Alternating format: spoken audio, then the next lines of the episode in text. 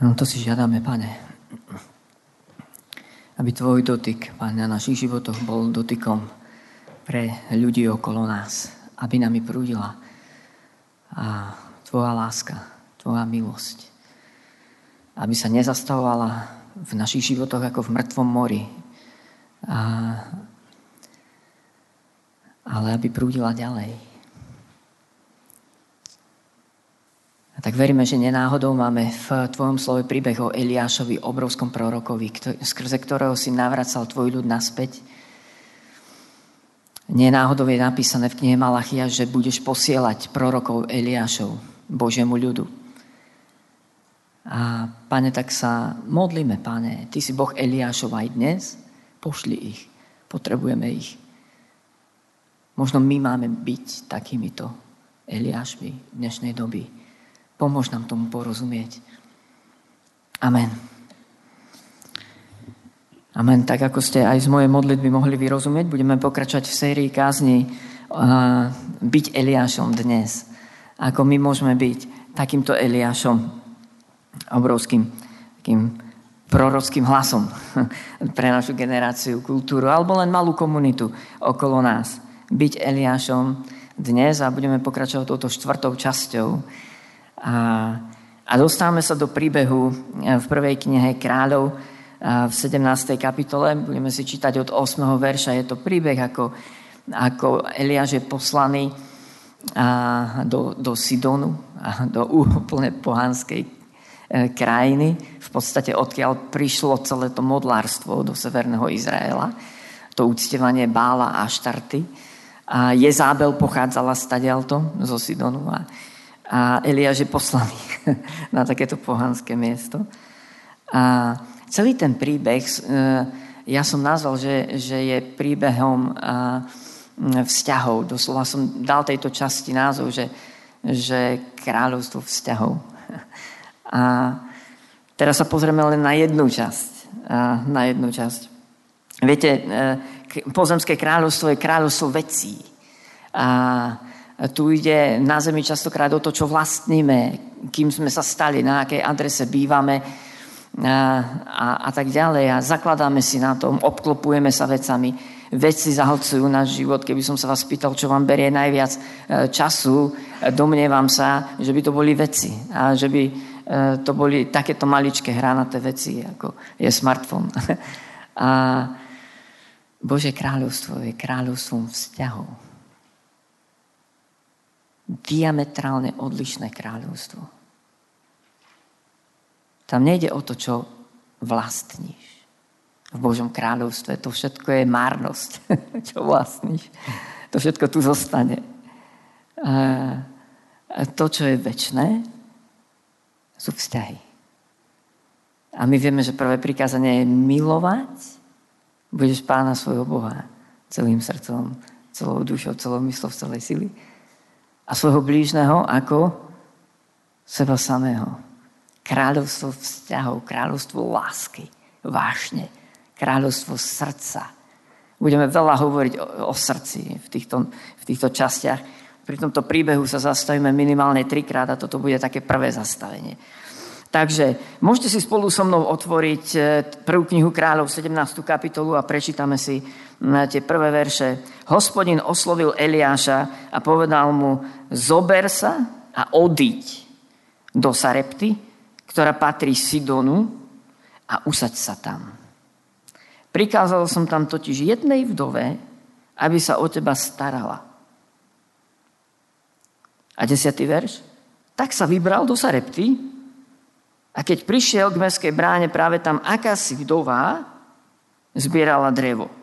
Zavolal na ňu, prines mi, prosím, trochu vody v nádobe, nech sa napijem. Ďalej nepôjdeme v tomto príbehu, v tejto, v tejto časti, lebo chcel by som a, namieriť ten náš reflektor, ten fokus a, na tento okamih, a, ktorý v starej zmluve je nenápadný, ale objavuje sa s pravidelnosťou znovu a znovu v dejinách Izraela sa objavujú pohania a postavy pohanov, žien alebo mužov, ktorí boli výnimočne požehnaní skrze Izrael. A Neviem, či viete, že v rodokmeni pána Ježiša je niekoľko takýchto pohanských žien, a ktoré sa stali súčasťou Božieho ľudu.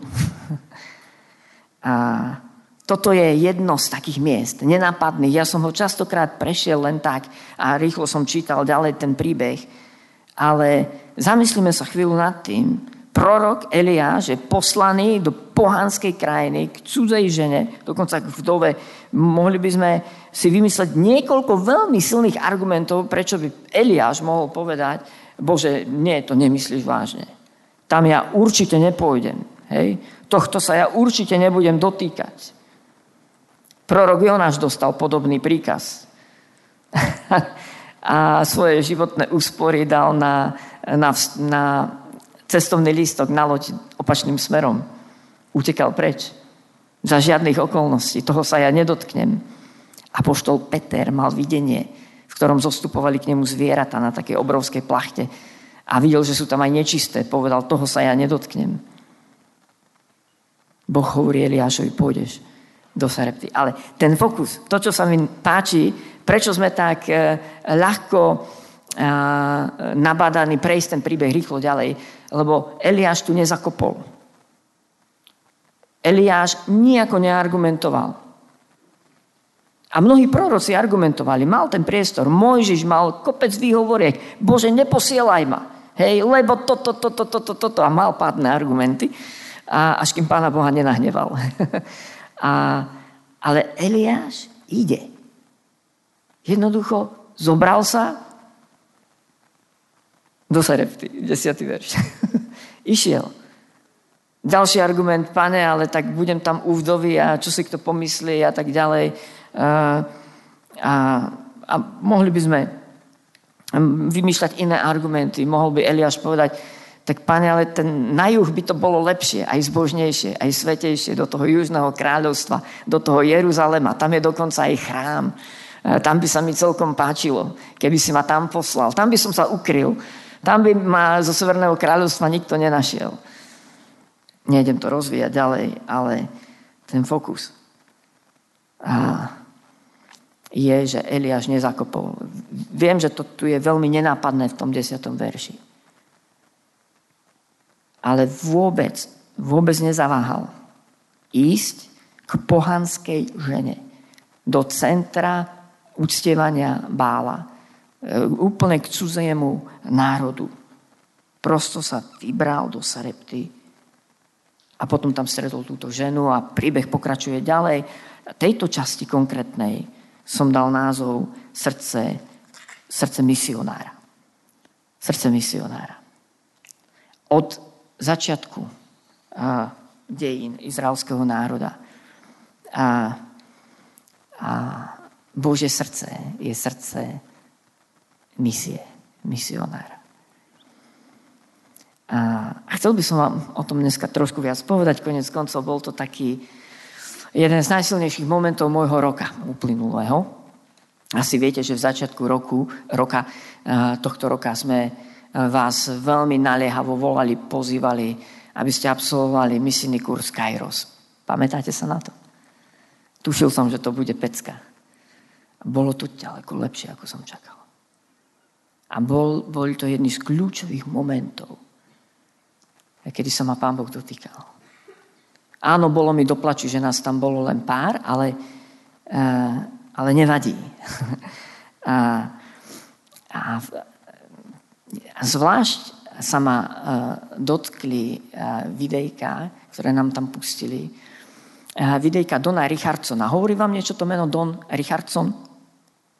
Alebo knižka Dieťa pokoja. Možno ste ju čítali niekedy v minulosti. Hej? Don Richardson bol kanadský misionár, ktorý so svojou manželkou a myslím, že sedemmesačným bábetkom v roku 1962 odišli na misiu do západnej Novej Gvineji v Indonézii ku kmeňa Savi, ktorý patril medzi kanibalistické kmene. A slúžil tam. A myslím, že 15 rokov zostali na tej misii a zažili tam neuveriteľný zázrak a prebudenie a školu.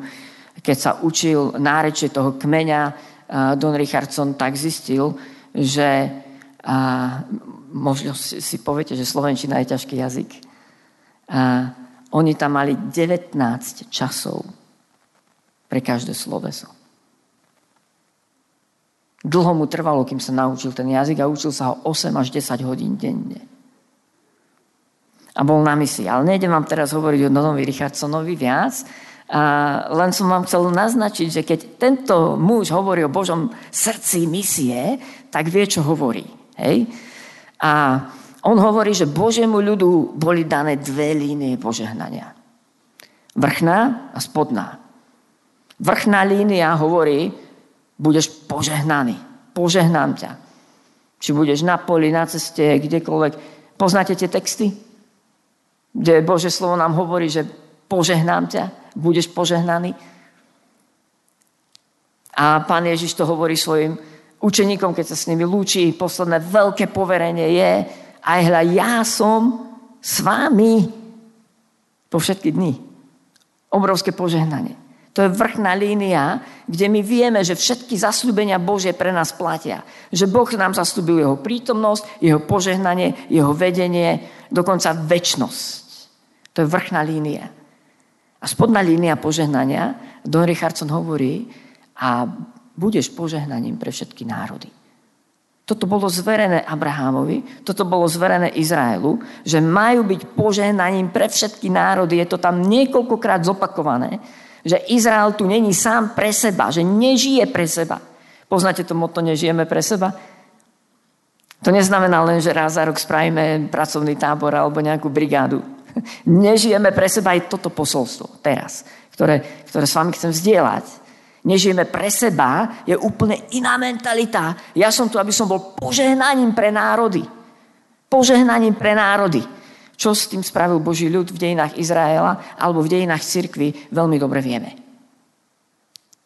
Upel sa na vrchnú líniu požehnania. Urobil si z toho dogmy, učenie, pevnosť. Zavrel sa za štyri múry a chce byť požehnaním. A teší sa do neba a hovorí učenie o vychváteniach a všetky tieto veci. Ja, ja, ja, ja, ja budem požehnaný a ja chcem byť požehnaný. Ja chcem mať, pane, teba pre seba.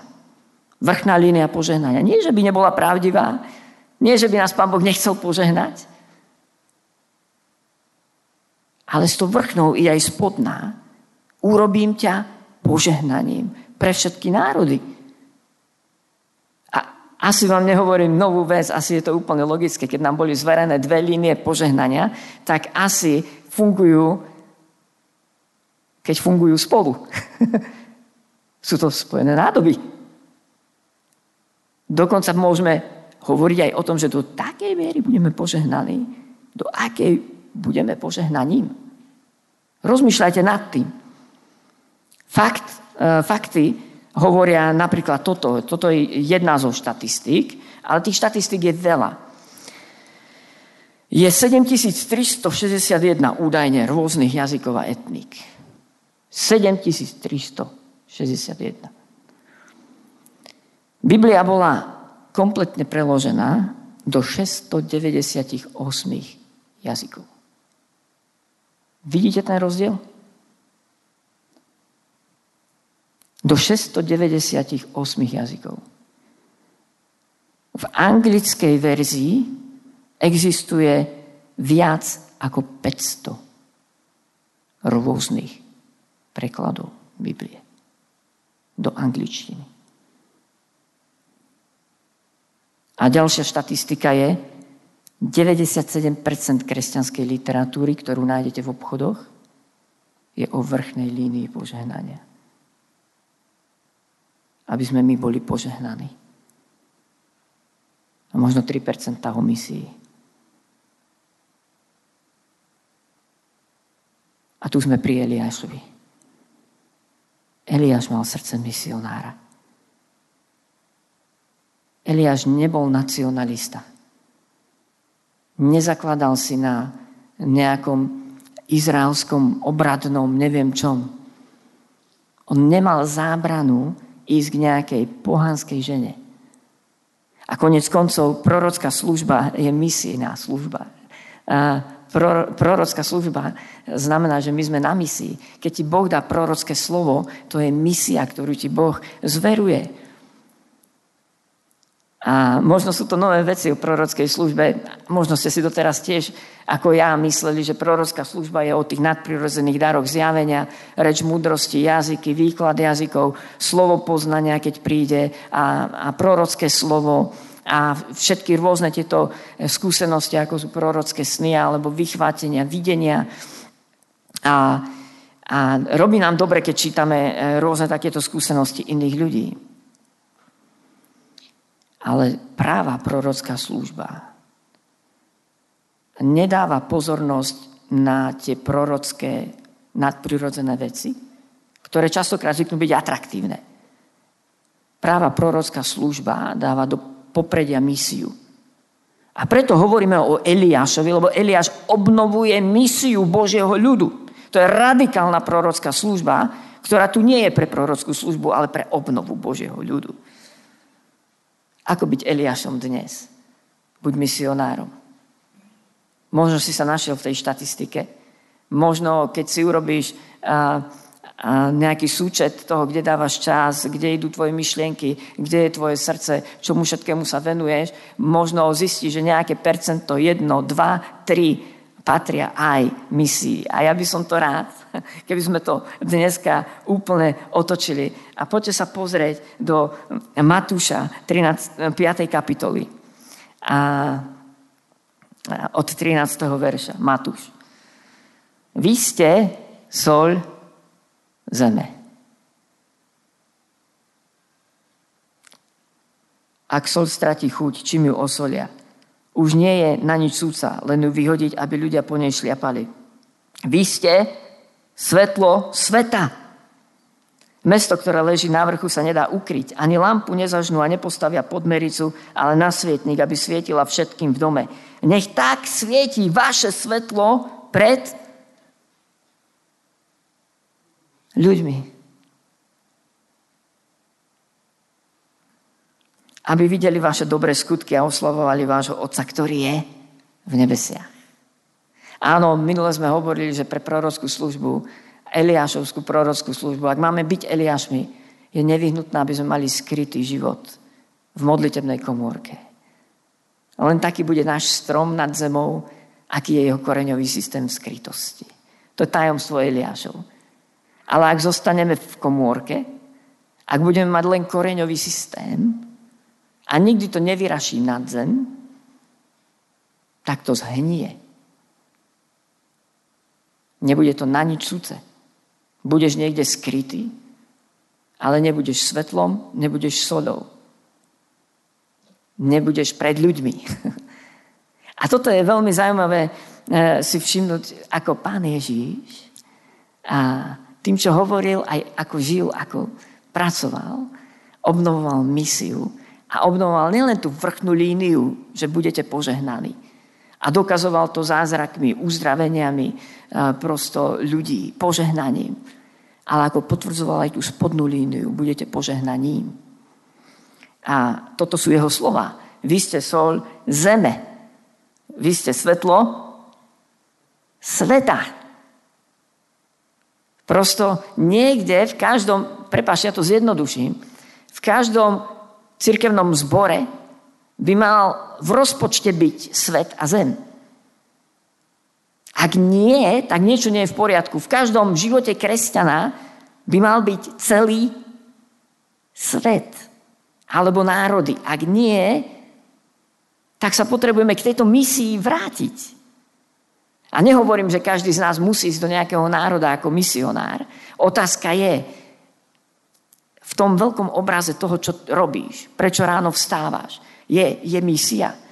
Si súčasťou vyslovene misie e, v národoch. Modlíš sa pravidelne za nejakého misionára alebo podporuješ niekoho finančne. Rozmýšľaš nad tým, vytváraš takéto zázemie, aby sme mohli vyslať misionárov. Keď sa ma spýtate, čo prorockého sa stalo za posledné roky v našej krajine, tak vám poviem toto. Vznikla slovenská misijná sieť. Neskutočne prorocká vec. Lebo sa pripravujeme na to, tak ako nám cez prorocké slova Pán Boh dal vedieť, že z tejto krajiny pôjdu mnohí misionári do iných národov. Pripravujeme sa na to, aby sme ich mohli vyškoliť, vyslať a urobiť im zázemie, aby sme mohli pomôcť ich kresťanským komunitám, takisto ich vyslať. A v septembri sa konala prvá veľká konferencia misína. A tiež sme vám dávali o tom informácie.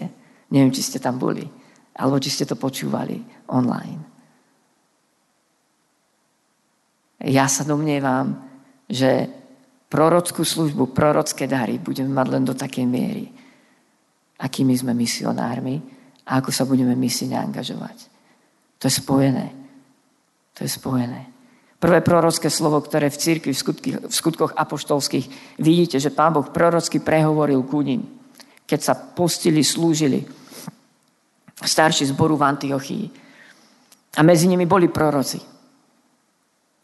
Chodte, oddelte mi Pavla, Pavla a Barnabáša do misie. Najlepších, čo má, všetko najlepšie, čo máte, tých najlepších chlapov, oddelte do misie a pošlite ich preč. Bože srdce je srdce misionára. Pán Ježiš sa rozhodol, že nebude vyrastať v Judsku. Nebude vyrastať v Jeruzaleme. Ale že pôjde do pohanskej Galilei, kde bol obklopený všetkými tými pohanskými národmi a systematicky provokoval všetkých eh, náboženských pokrycov okolo seba. Tým, ako uzdravil Samaritánov, alebo bol so ženou Samaritánkou pri studni, alebo urobil nasytenie zástupu, ktoré nebolo len pre Židov. Jedno bolo, ale druhé bolo v Gadare, druhé bolo pre pohanov. Neviem, či ste si to všimli. A neviem, či poznáte ten príbeh, kedy pán Ježiš si zobral bičík a vošiel do chrámu a začal prevrácať stoly peňazomencov eh, v chráme. Poznáte ten príbeh? Lebo ho máme radi. Povieme si, aj pán Ježiš bol niekedy nahnevaný. Ale toto nemá byť dôvod, prečo máme mať radi ten príbeh. To nebolo o jeho hneve. Viete, o čom to bolo? Že v Jeruzalemskom chráme bola časť, ktorá sa nazývala nádvorie pohanov. To znamená, Nebeský Otec vždycky chcel, aby v židovskom svetom chráme bolo miesto, kam majú prístup pohania, kde sa oni môžu Bohu kláňať a modliť sa. Áno, nemohli prísť za to nádvorie bližšie do svetine. Ale mali mať vyčlenené miesto. Čo urobili Izraelci, židovský národ? Urobili z toho bulvár, trh, výmenu me, meny, Mohli si tam e, pohania prísť vymeniť, alebo Židia vymeniť e, rôzne meny e, za, za tú, ktorá platila vtedy v Jeruzaleme. Mohli si nakúpiť obetné zvieratá. Prosto urobili z toho tržnicu. Už rozumiete, prečo pán Ježiš zahorel hnevom? Lebo Boží ľud, to miesto, ktoré malo patriť misii, Urobil tam svoj trh, svoj obchod. A ešte vás chcem upozorniť na jeden príbeh, veľmi podobný Eliášovskému. A podobne ako Eliáš išiel do, do Sarepty, do Sidonu, k žene vdove. Tak keď si otvoríme 15. kapitolu Evanelia podľa Matúša, tak tam máte veľmi podobný príbeh. 15. kapitola, Evangelia podľa Matúša.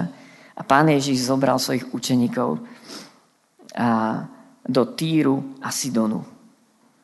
A tu vyšla istá kanánska žena toho kraja a kričala, zmiluj sa nado mnou, pane, synu Dávidov, moja dcéra je hrozne posadnutá démonom. On je však neodpovedal ani slova.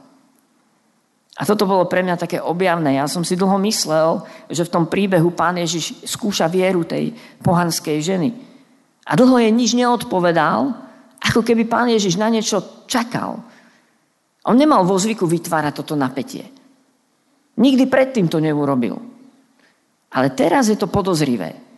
Zámerne zoberie z jedného miesta svojich 12 učeníkov úplne na sever do toho Týru a Sidonu príde tam k tejto situácii, ako keby pán Ježiš čakal, čo sa ide udiať. Ja som si dlho myslel, že čaká, ako bude reagovať tá žena. A tá žena, keď mu neodpovedala ani slovo, jeho učeníci mu už hovorili, zbav sa jej, lebo kričí za nami. Odpovedal im. A teraz prichádza ako keby druhá úroveň. A Don Richardson hovorí, že v tomto príbehu nebola skúšaná viera tej ženy, ale boli skúšen, skúšaní učeníci. Či im to už konečne došlo, že pôjdu k národom. A druhá úroveň skúšky. Ja som poslaný iba k ovciam, ktoré sa stratili z domu Izraela. A mohli by ste si povedať, mm, pán Ježiš to veľmi jasne uzavrel len na tú hornú líniu. Pán Ježiš čaká, či to tým učeníkom došlo. Lebo predtým už bolo veľmi veľa skúseností a bolo úplne jasné, že pán Ježiš s prehľadom nejde len k strateným, ovciam domu Izraela. Na to prišla, kláňala sa mu a hovorila, pane, pomôž mi. On jej však povedal, nie je dobre vzať chlieb e, e, deťom a hodiť ho šteniatám. No ona povedala, áno, pane, veď aj šteniatá sa živia odrobinkami, ktoré padajú zo stola ich pánov. Vrchná línia požehnania Božieho ľudu, aj spodná.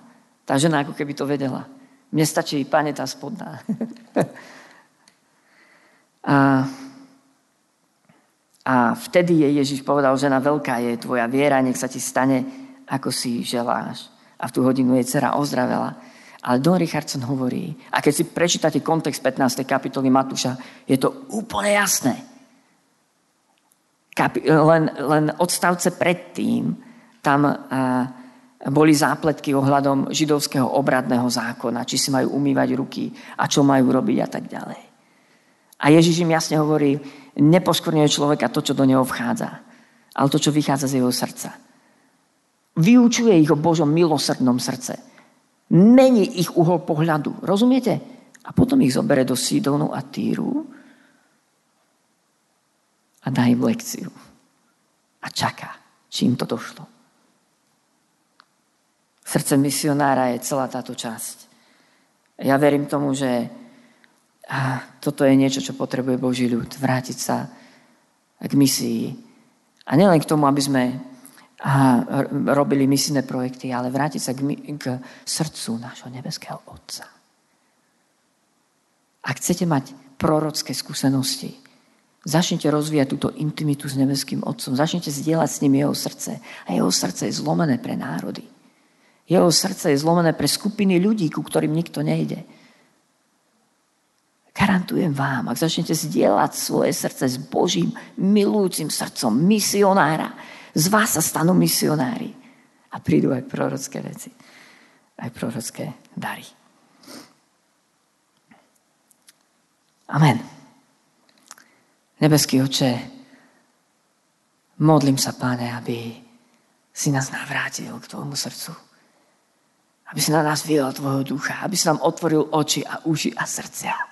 Modlím sa, Pane drahý, aby sme vedeli vstúpiť do toho, prečo tu sme. Modlím sa, Pane drahý, aby si nám otvoril oči a uši a srdce. Aby sme ťa mohli poznať takého, aký naozaj si. A modlím sa za ten posun z kráľovstva vecí, tohto pozemského kráľovstva, do kráľovstva vzťahov do Tvojho Božieho kráľovstva, kde sa dotýkaš nášho srdca, kde naše srdce je pohnuté, zlomené, kde naše srdce prestane byť sebecké, kde naše srdce sa obráti k ľuďom okolo nás. Modlím sa za to, Oče. Amen.